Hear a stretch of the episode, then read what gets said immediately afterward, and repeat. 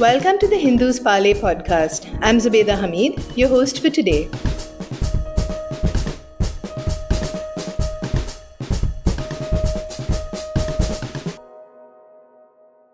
The Union Ministry of Ayush recently said that it was preparing to open Ayurveda and homeopathy outpatient and inpatient departments at the All India Institutes of Medical Sciences and other central government hospitals in the country. India has a long history of traditional medicine, and a large number of patients use these systems of medicine, while many access both modern medicine and alternative and complementary medicine. The Ayush market, comprising Ayurveda, yoga and naturopathy, Unani, Siddha, and homeopathy, is huge. However, safety concerns abound, especially with regard to drugs and formulations and the burgeoning availability of herbal supplements. There have been cases of injuries and deaths reported as well. So, what draws patients to complementary or alternative medicine? Do Ayush drugs and supplements need to undergo the same stringent safety checks that modern drugs do? And does their sale need regulation? Traditional medicine is not going away, rooted as it is in our country, and so are there merits to an integrated approach? We debate these questions with Dr. Ennapadam S. Krishnamurthy, founder, Buddhi Clinic, and Dr. Cyriac Abbey Phillips, Senior Consultant and Clinical Scientist in Hepatology, the Liver Institute, Rajagiri Hospital in Kerala. Welcome to the Hindu's Parley podcast, Dr. E.S. Krishnamurthy and Dr. Abbey Phillips. Hi, Zubeda. Lovely to be here. Uh, hi, uh, Zubeda. Thank you for having me on the podcast. Doctors, let's begin. Starting with you, Dr. ESK, tell us what you think about the Union Ministry of Ayush's recent move stating that it would open outpatient and inpatient departments of Ayurveda and homeopathy at all hospitals run by the central government. So, in fact, it looks like uh, two kinds of collaborations have been talked about.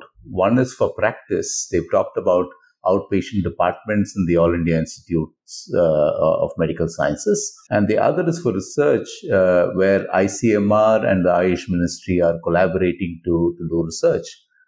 And I think that this is a step in the right direction because it enhances the treatments that we can offer to our patients under one roof. The All India Institutes attract a very large number of patients who very often are in a great need it helps to build harmonized protocols for clinical care research. Especially, this is important for non communicable diseases where our medical treatment options can often be limited. And third, of course, I, you know, I believe that Ayurveda and yoga are the mind body medicine of India. And we have a duty to take them to the world. Uh, and, you know, and that is really what integrative medicine is all about. So, in fact, I think there's huge potential. Dr. Phillips, would you like to take that?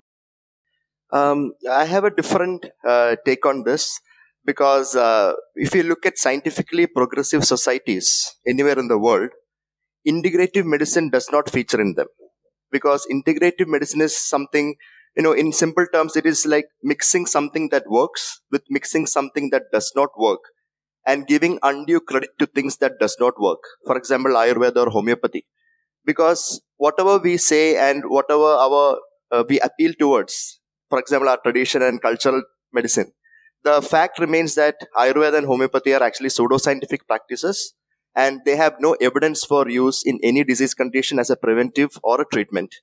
And mixing that with conventional medicine is just to, you know, it's like a smoke and mirrors approach to healthcare. So when you cannot uh, let your people afford good healthcare, you actually mix things to actually mislead them you know?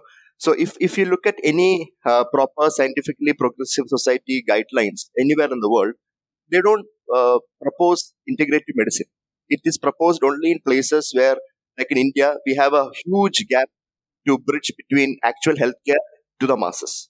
So this is i don't think this is in the right direction at all. I think this is just to uh, show people that something is happening from the healthcare front from the government and they are just putting a nationalistic and cultural appeal into it and nothing more than that those are two widely differing viewpoints.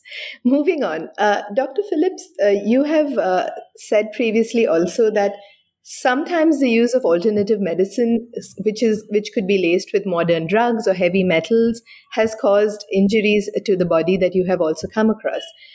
Tell us what you think. What is the prevalence of, and the, of the use of alternative medicine? Can this cause harm? And is there a need for regulations in the sale of this? Um, or, I, mean, I I, have my uh, research focus is actually on complementary alternative medicine related adverse events, especially with respect to the liver. And uh, what I have seen in my publications is that uh, a lot of people actually use it. For example, people with chronic uh, diseases, about 68% of them actually used complementary alternative medicine within a three year period. If you look at the published data, about 50% of people use complementary alternative medicine as per regional data in India, and more than 70% actually have used it at, at some point in their lifetime. Now, uh, this is because they are promoted and advertised. There is actually no evidence based benefits to it. They are promoted and advertised, and people actually can get it off the counter. You don't actually need to go through anybody properly. I mean, people do that too, but then they can al- always go in and avail alternative medicine services without any regulation. Now, what has happened because of this is because because we lack data on safety and efficacy, a lot of people develop side effects and adverse events due to this. And one of the most common ones is liver injury.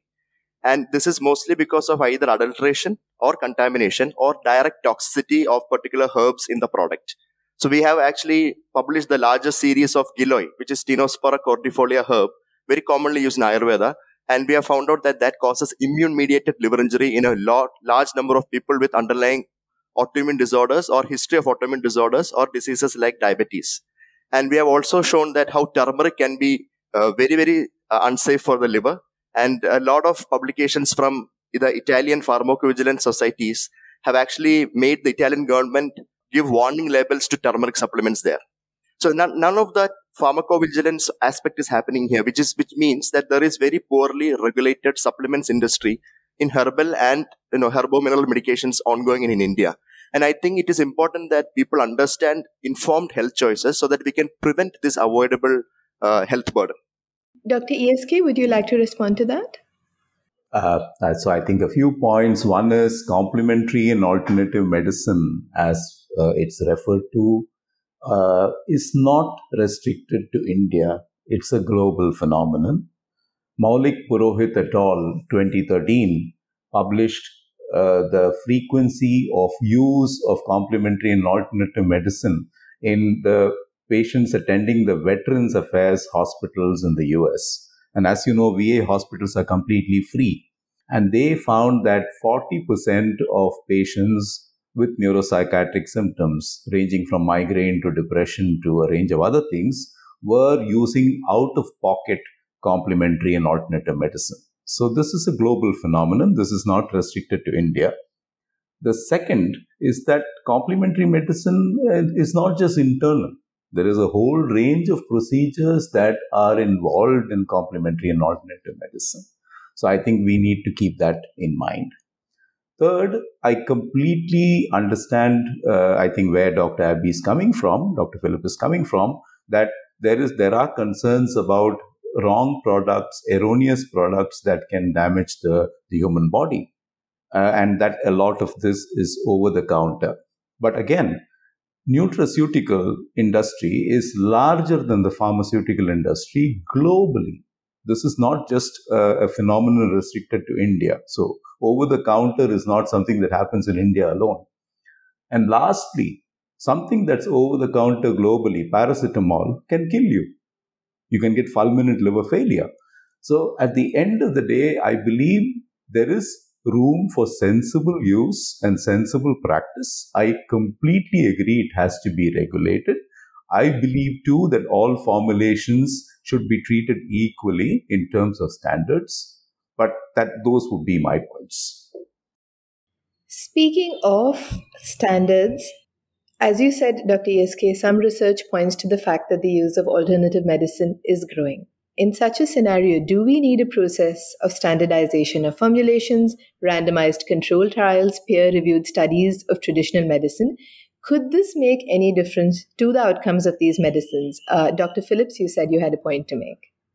Yes. Uh, so I just wanted to get back to that paracetamol bit, which is a very common tactic used to promote chemophobia among people uh, we must understand that paracetamol is fatal only when it is consumed unintentionally or intentionally in overdoses. it is the safest drug that one can use in within its recommended limits. And that happens only when people use paracetamol as, you know, an unintentional or an intentional way to, you know, uh, as for example, in a suicide attempt or unintentionally in children. So when you when we talk about uh, herbal or nutraceutical related liver injuries, these are not dose dependent. These can actually cause severe liver injuries, liver failure, and kidney failure in patients who even take a single dose. This is known as idiosyncratic injuries. So let us not confuse between dose dependent and dose independent liver injuries or adverse events, and that is completely different. Dr. ESK? Yeah, if I can respond very briefly to that, I was making the point to say that something that's available over the counter, it's impossible for us to regulate dosage, and people don't know how much they should take. And that is merely my point.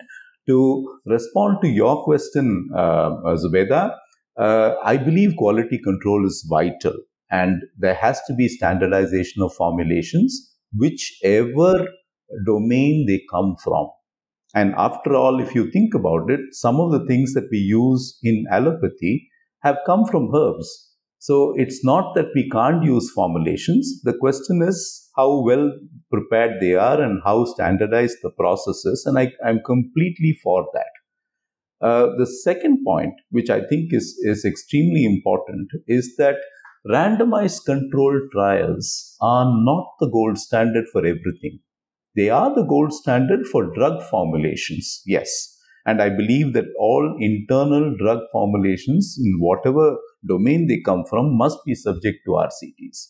But non pharmacological therapies in the domain that I work, which is to do, for example, with autism and dementia and other chronic diseases, non pharmacological therapies cannot be easily blinded and it's virtually difficult or almost impossible to run a randomized controlled trial for many of the non pharmacological therapies.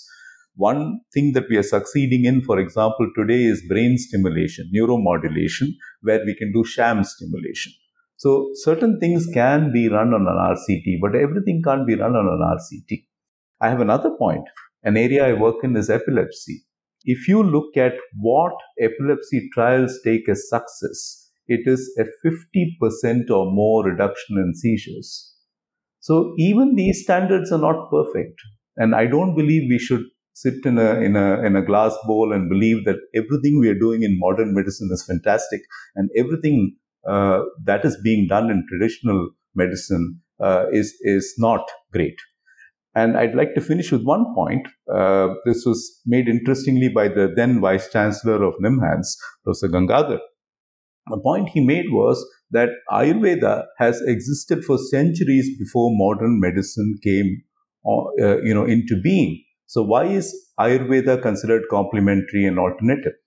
And I think we it, it's really a thought process that we have to engage in here, and we have to be open in our minds when we have this conversation. Dr. Phillips, would you like to respond to the whether the regulations and uh, standardizations of all drugs is necessary, and could this make any difference to the outcomes? Uh, yes, uh, I think there were four points, and uh, I'll, I'll just want to uh, you know briefly touch upon each. The first is uh, standardization and regulation of formulations. So we must look at standardizing a formulation only when we identify that it is potentially useful for us, you know, for our patients. When it comes to Ayurveda or homeopathy or any of these integrative practices, whether internal or external, none of them have been conclusively proven to be of benefit. So why do you want to actually uh, standardize a formulation or a practice which has no benefits to start off with? But then a lot of people are misled. There is a lot of health misinformation that is floating around because of which we are forced to regulate and you know completely uh, educate people on how this can impact them negatively. So in that sense yes formulations and standardization is important so that we can reduce the health burden or disease burden among our population. These are avoidable health burdens. You know consuming a complementary medicine or doing a complementary practice like yoga and landing up with a musculoskeletal injury or landing up with a liver injury with a herbal product is actually avoidable. So that way yes i agree with standardization and regulation Second aspect is that the, the importance of RCTs. So I think it is important for us to realize where and where RCTs are useful. For example, if you want to look at just a descriptive uh, data, you don't need to do RCTs in that. But if you want to actually understand that if a particular practice or an intervention is working in a community or a group of people or a group of patients, you have to remove the biases and confounders. And that is only possible with an RCT. So whatever people say that RCT is not the gold standard, it is the gold standard for actual diagnosis or, or a particular intervention uh, or a particular intervention that can improve a particular condition. It is important. And if you look at any, I mean, even the psychiatric societies or any clinical medicine societies, you look at the consensus guidelines. The consensus guidelines for treatments comes from assimilating data from large scale RCTs. It is not from observational data. It is from large scale RCTs. So RCTs are important. Running away from RCT is the most important part of alternative medicine and complementary medicine. They run away from RCTs because they know that it is not going to be good for them. Now, the third aspect is that Ayurveda has been there since centuries and modern medicine is just new. Now, Ayurveda is a pre scientific era artifact. It is a pre scientific era practice which was based on observation, untested theories, and obsolete pseudoscientific theories, which is why it is still complementary and alternative. It can never become mainstream because it does not follow the scientific method. If you follow the scientific method, it will fail that test because it is pseudoscientific. So appealing to time and appealing to tradition does not make something more important than the scientific method. Right. Exploring this point a little bit, um, both of you all pointed out that in India, many patients continue to use traditional systems of medicine. Many patients continue to use modern medicine alongside traditional systems of medicine as well. One of the approaches of uh, Ayurveda, for instance, is a focus on a unique cure as per an individual's circumstances. Naturopathy, for instance, focuses on non invasive treatments. In a world where popping a pill now is the norm for any ailment, alongside a growing mistrust of the pharma industry, Dr. Phillips, do you think there is a reason people, some people gravitate to these particular approaches? Um, See, I mean, uh, I look at it in another way because when we talk about uh, science based medicine or modern medicine as we call it, people think that modern medicine is all about just prescribing pills.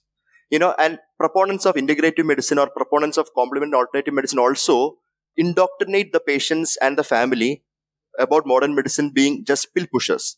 This is wrong. I treat a lot of patients and even a lot of guidelines in hepatology, gastroenterology, and internal medicine societies actually promote preventive medicine as one of the biggest aspects of treatment, where there is no pills or capsules prescribed.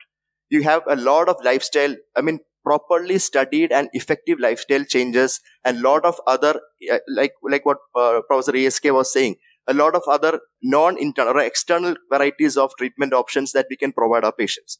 So the whole aspect of pill only treatment is wrong. And that is something that the alternative medicine industry has indoctrinated people to believe in regarding modern medicine to cause fear in them that modern medicine is all about pills and it is going to harm. This is wrong.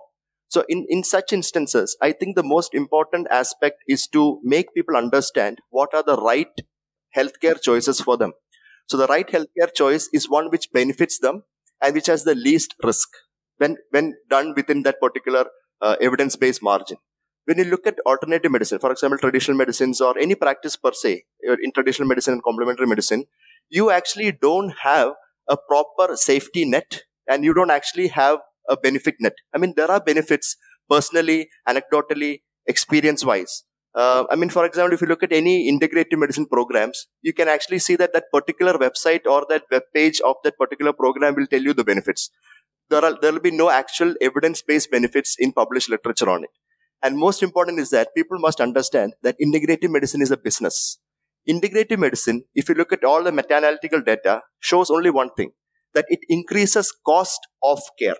It does not improve the patient clinical outcomes. It may improve as per the small integrative programs run by the particular companies or run by particular hospitals or clinics.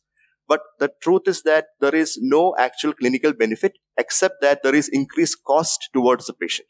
So these informed health choices among traditional practices must be well educated to the people so that they understand which is what is best for them. Dr. ESK, would you like to respond both to my questions and to Dr. Phillips's points? Uh, yes, the first, of course, is that modern medicine is a business too. So business is not unique to any domain modern medicine also comes at considerable cost. So that's not unique to integrative medicine. we do see. So I'm a modern medicine doctor. I prescribe medicines to my patients all the time, but I also offer them integrative healthcare approaches to help them get better. And if I look at the domains I am familiar in, the non pharmacological therapy trials that get published, they are very much about the kind of things that happen in traditional healthcare practices. So there are non pharmacological trials of yoga in mild cognitive impairment, non pharmacological trials of Tai Chi in mild cognitive impairment. So I don't believe that you know no research happens. Plenty of research happens. There's even a journal of integrative medicine that is peer reviewed and available. So I, I think that's the first point. The second point I'd like to make is that we should not assume that we know everything and our patients know nothing. I think patients have a right to make choices, and it is our duty to help them make safe choices. So, when you talk about integration, a, good integrative medicine practitioner is somebody who's helping his or her patients make very safe choices and helping them practice those safe choices. So, I don't believe that uh, you know, one can brand all integrative medicine as being unscientific. The third point I'd like to make is that Ayurveda is an ancient system of medicine. Nothing lasts for centuries if it does not work. I mean, let's be very clear about this. You cannot put out any product or service in the market and expect it to last for centuries. And when you just talk about service utilization, the Ayush market in India has grown from 3 billion in 2014 to 18 billion, and it's growing at 15% CAGR a year, which means that the consumer is choosing this, these formulations uh, or these practices. And I think that we can't ignore that. I believe that when we ignore that, we do so at our own peril. Uh, so I think there's a need for glasnost. Uh, you know openness of mind in order to achieve any progress. And uh, you know I, I completely have a different point of view about this. Would you say doctors a, a, a, lot of health information is now available on social media platforms particularly on whatsapp facebook etc we saw this a lot during the covid-19 pandemic. Um, all kinds of health information is going around on social media platforms would you say that a lot of a lot of this contributes to misinformation and harmful choices as well? Uh, Dr. Phillips, Dr. ESK, could both of you respond? Yes. Um, uh, so, if I may, I just wanted to uh, point out a single uh, factor from the last discussion. The one is that you know Ayurveda. I mean, again, this is an appeal to time and tradition. Um, Ayurveda is here because it's good business. You know, I mean, modern medicine is business, but then it is effective business. Ayurveda and the integrative part is cost burden business. So I think we have to be very careful in what we choose because we don't want everything is business, but we don't want to burden people with additional costs which they don't have to do in the first place. So coming to the uh, current point, uh, health misinformation actually uh, exploded uh, because of the pandemic. And I think everybody, I mean, it was already there before, low key, but then it suddenly exploded because the pandemic happened. And I think it has its own benefit. The pandemic had its own good and bad points. And one is the whole aspect of health misinformation. Now we know that a lot of people uh, go and look at healthcare or make choices on healthcare based on a lot of what print, visual, and social media has to offer. And the social media, especially Instagram or WhatsApp and Facebook, they are replete with health mis- misinformation, especially from people who have no uh, connection or association with healthcare industry. And uh, this has actually increased health, uh, disease burden in our community. So, for example, if you look at uh, the latest, uh, I mean, the meta-analytical or systematic reviews data from uh, the COVID time, the pandemic time that is published in PLOS One or scientific reports. I mean, this was just last year. It shows that health misinformation has actually misguided or misled people into opting for health choices, I mean, treatment choices, which actually harm them more. And it is so important that we identify where health misinformation is being peddled. And it is the uh, onus of the doctor community, the physician community, so this is where that other point comes that the patient does not know anything, the doctors know everything. This is wrong. Here, even doctors don't know a lot. I have seen doctors peddle misinformation like really crazy level. which actually harms the patient. So I think it has to be from both ways. Patients do know a lot of things, but it is up to the doctor to stay updated and inform them about what they really need to know from improving their healthcare or from a preventive aspect. So from in this point of view, I think the whole aspect of fighting health misinformation, especially health misinformation with regards to complement alternative medicine and how effective they are, which is mostly promoted and advertised and without any benefits. Uh, it is important for the doctors to understand that it is the, the whole aspect of medicine is to first do no harm. And with integrative medicine, like Dr. ESK says, I, am sure that there are safe practices and which he's promoting, which I appreciate.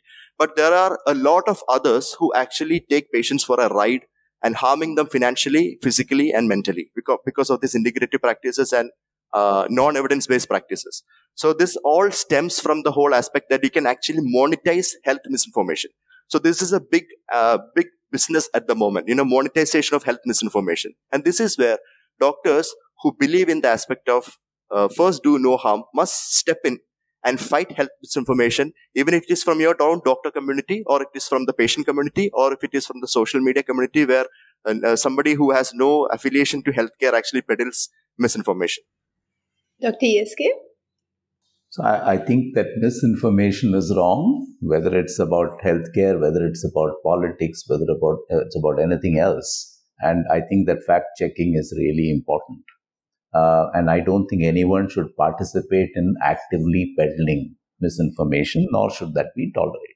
I think that's very, very important. What we put out in the public domain has to be authentic. There's no question about that. Um, but I think we also need to be cognizant of the fact that you know misinformation comes from all different directions. Uh, and overstating the importance of a particular kind of treatment, whether it's from modern medicine or from uh, Ayurveda or yoga or Siddha um, is, is wrong.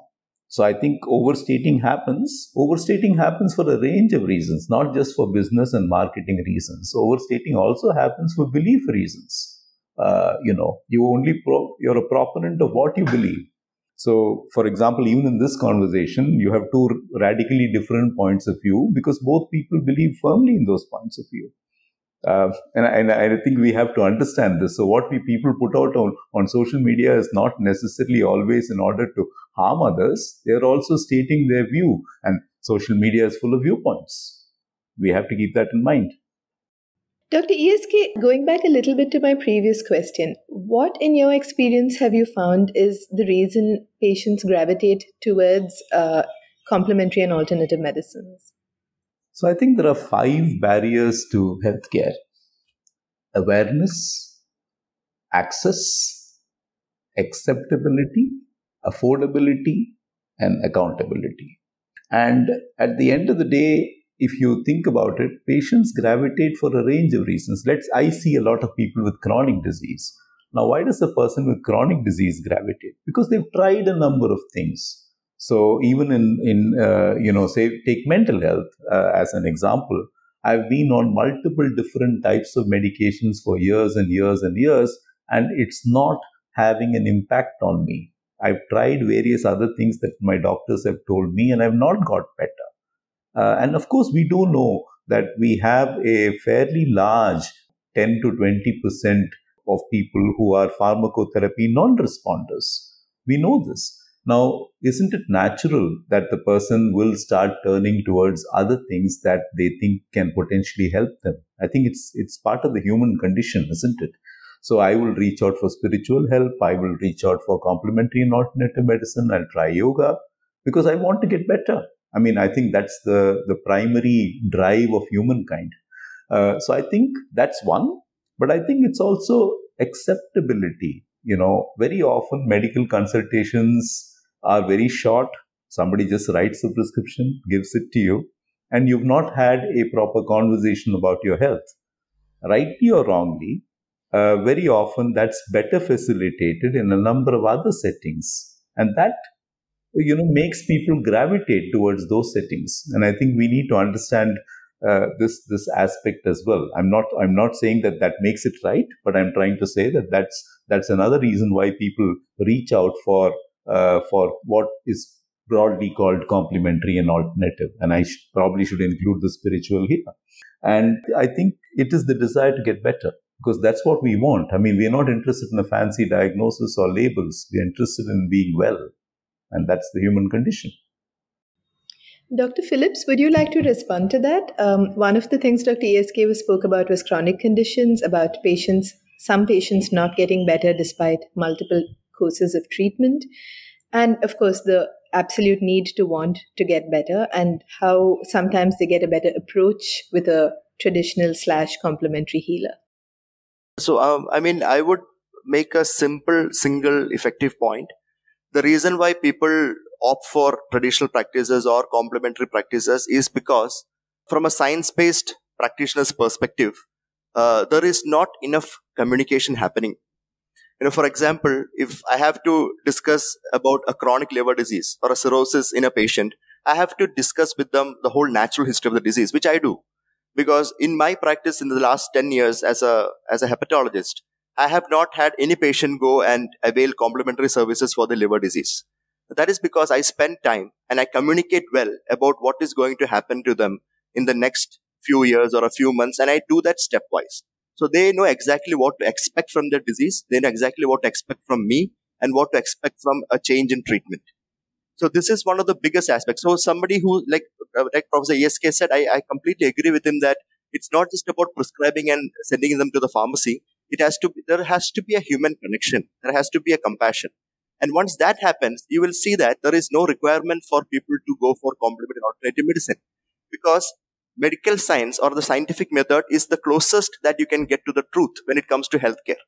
And once there is a big gap here between the patient and the doctor, that gap is filled with a lot of background noise, which is complementary and alternative medicine. And that is how they thrive. They thrive on deficiencies of what modern medicine doctors bring to the fore with regards to patient care. And I, I believe that with good communication, with evidence based and compassionate care, a lot of these alternative medicine practices can actually at some point die down in the future. And uh, the second aspect is that uh, I think the whole uh, part of people wanting to try something more than what is being tried. Uh, for example, I, I have a lot of patients who come with their, I mean, people who come with their children for uh, autism spectrum, treatment of autism spectrum disorders from stool transplant point of view. So we have an active unit that performs stool transplantation. We do it for alcoholic hepatitis and infections, which are well studied and researched, and we are running uh, trials on it, better large scale trials. But we then we have uh, uh, parents who come in and ask me, can we try stool transplant for our uh, autistic kids because they're not improving with any any things that we do. We have taken them to everywhere. So I tell them that you know this is an experimental approach, and there is actually not good evidence to show that changing the gut microbiome will actually improve anything in autism spectrum. So that informed decision I'm going to give them. See, I can actually start a whole uh, integrated autism spectrum unit where I can give everybody stool transplantation and people will flock to my unit and I can make a lot of money out of it. But I don't do it because I tell them that, you know, this is exactly how it is and we can try if you want, but it is not going to help you as per the evidence. So th- this kind of approach is what is required. And th- this is where we can actually give informed, I mean, like, for example, important informed decisions from the patients and their bystanders come only when doctors put the patient first and discuss the evidence based options first and then goes goes towards uh, non evidence based options. So in that sense i don't think integrative medicine has any major role to play at the moment except cost uh, burden. But i, I hope uh, this will change in the future and we might get something out of it with better studies and evidence uh, instead of viewpoints and opinions. Dr ESK yeah. So uh, I think the first thing I'd like to point out is that integrative medicine is delivered also by a number of non-profit foundations which believe in it. Uh, and therefore, it's not all about business and all about profit. So I think we, we have to keep that very, very much in our minds. Second, let me quote the father of modern medicine, Professor William Osler, from putting knowledge before wisdom cleverness before common sense, and science before art. May the good Lord deliver us. I believe there is a role to play for many systems of medicine in keeping human beings well. I do not, I completely agree with Dr. Abby Philip that we must communicate well with our patients, but I also believe that we must work together collaboratively with people of all disciplines to see whether we can actually improve our healing environments and to see whether we can actually give our patients relief from chronic symptoms. And I don't think it has to be uh, focused in any particular way. I think modern medicine is extremely important. None of us can, you know, human lifespan has increased because of modern medicine. So we can, nobody can discount modern medicine. But I also believe there is a wealth of wisdom in ancient traditions which can be incorporated sensibly and safely for the well-being of man. And I think as a doctor, I believe I am here to help people get better. I really don't care what tools I use as long as those tools are safe and ethical. Last question to both of you all doctors. We are going to continue to see the use of traditional complementary and alternative medicines because in India, uh, as both of you have said, there is a long history of these medicines being available. Mental health, for instance, is an area where, despite advances in treatment, many patients continue to visit places such as dargahs in the hope of a cure through faith.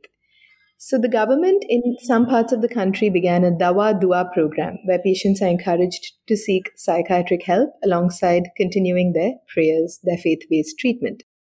Do you think there is a space for such a such a setup, or do you think that this helps patients access modern medicine alongside other forms of healing as well? And do you think that this is something where such spaces exist and are useful? Dr. Philips? Yes. Um, so uh, before I start off, a small uh, quote from W.E. Deming. He said, uh, In God we believe, all others must bring data. Right. So that is what is important in the scientific method. Um, I mean, coming to this Dawa Dua program, uh, I mean, if you look closely at that program, it, it was something else altogether. And this is beautifully written as a review report uh, in 2016. And uh, what they did was they actually, you know, integrated modern medical approaches along with uh, spirituality uh, among people with mental health disorders. And when you look at the outcomes of that particular, uh, and that this happened in Tamil Nadu, when you look at the outcomes of that particular intervention, you can actually see that only one third of those patients actually went back to the religious and spiritual aspect on, a, on follow up. The predominant, the two thirds, they actually were cared for and managed under hospital settings, in OP settings and IP settings. And they improved because of that. So I think this was actually a catchment program where you find people with mental health disorders and allow them to experience what is the right to healthcare for them, which is actually modern medical management, evidence based management, I might say. And uh, this is very important because such programs improve patient outcomes, not because they're integrated, because we are able to identify people who require real help and guide them in the right way. Uh, based on this uh, particular uh, program, if you look at, there are a lot of studies done on intercessory prayers and uh, spiritual, you know, uh, application of spirituality in uh, medical management in psychiatric diseases and non-psychiatric diseases. We can actually see that initially in the last, I mean, if you look at from 1990s to 2000s, you can see that a lot of the uh, studies showed positive benefits of prayers and spirituality, religiosity, and all those things. And that is because they were not well designed and a lot of confounding and bias factors, especially drug treatments, were not looked into in those studies. So when you look at the newer studies on prayers and spirituality in management of from, you say, heart diseases to psychiatric illnesses to uh, to even uh, musculoskeletal diseases, chronic musculoskeletal diseases. Uh, I mean, a lot of studies have been done, and they actually show one thing: is that uh, intercessory prayers actually have no additional benefit than improving optimism. So the clinical outcomes remain the same, but patient-related subjective outcomes, for example, improvement in optimism, improvement in well-being, these don't clinically translate, but those things actually improve with uh, intercessory prayers and all these spirituality. And a recent properly conducted randomized controlled trials in patients with heart disease undergoing bypass surgeries and intercessory prayers actually showed that praying worsened their outcomes because people thought they were going to die with all the intercessory prayers in between. And so it, it, it, it's, it's very heterogeneous. You cannot actually say that, you know, from a spirituality point of view also, if you uh, integrate actual healthcare with spirituality and traditional practices related to such things, it does not necessarily mean that the clinically patients are benefiting. they might be benefiting personally or anecdotally, but ultimately the benefit clinically does not translate. So I think uh, programs like the Dawa Dua programs, uh, I mean the protocol, it, it's important to identify patients so that we can lead them to the right direction, to the right treatment, and it does not actually translate to an improved outcome because of integration. Uh, that this is what I feel. Dr. ESK? So I think even the WHO has talked about health as being of body, mind, and spirit. And I think one should not, you know, ignore the spirit in the healing of a human being. Depending on one's exposure, religion and spirituality become a big part of many people's mind frame. And I think leveraging on that to help somebody get better is not necessarily in any way bad. And here I think the importance of something like Dawa Dua is also that it improved access to care. It took people who were who might have been accessing only spiritual health. Uh, it took them to mental health treatment, and perhaps it helped them stay in mental health treatment as well. And I think that's that's very important that we need to try and find different ways of making people seek appropriate help. Once again, modern medicine has a very important role to play in in uh, human health, uh, but I believe that one cannot discount the role of complementary and alternative medicine. I believe that one cannot discount the role of spirituality. And, you know, as Paramahansa Yogananda said, we are all victims of our own experience. I guess unless we practice something, we don't really understand it. And I, I think I should probably leave that there. Thank you so much for your time, doctors.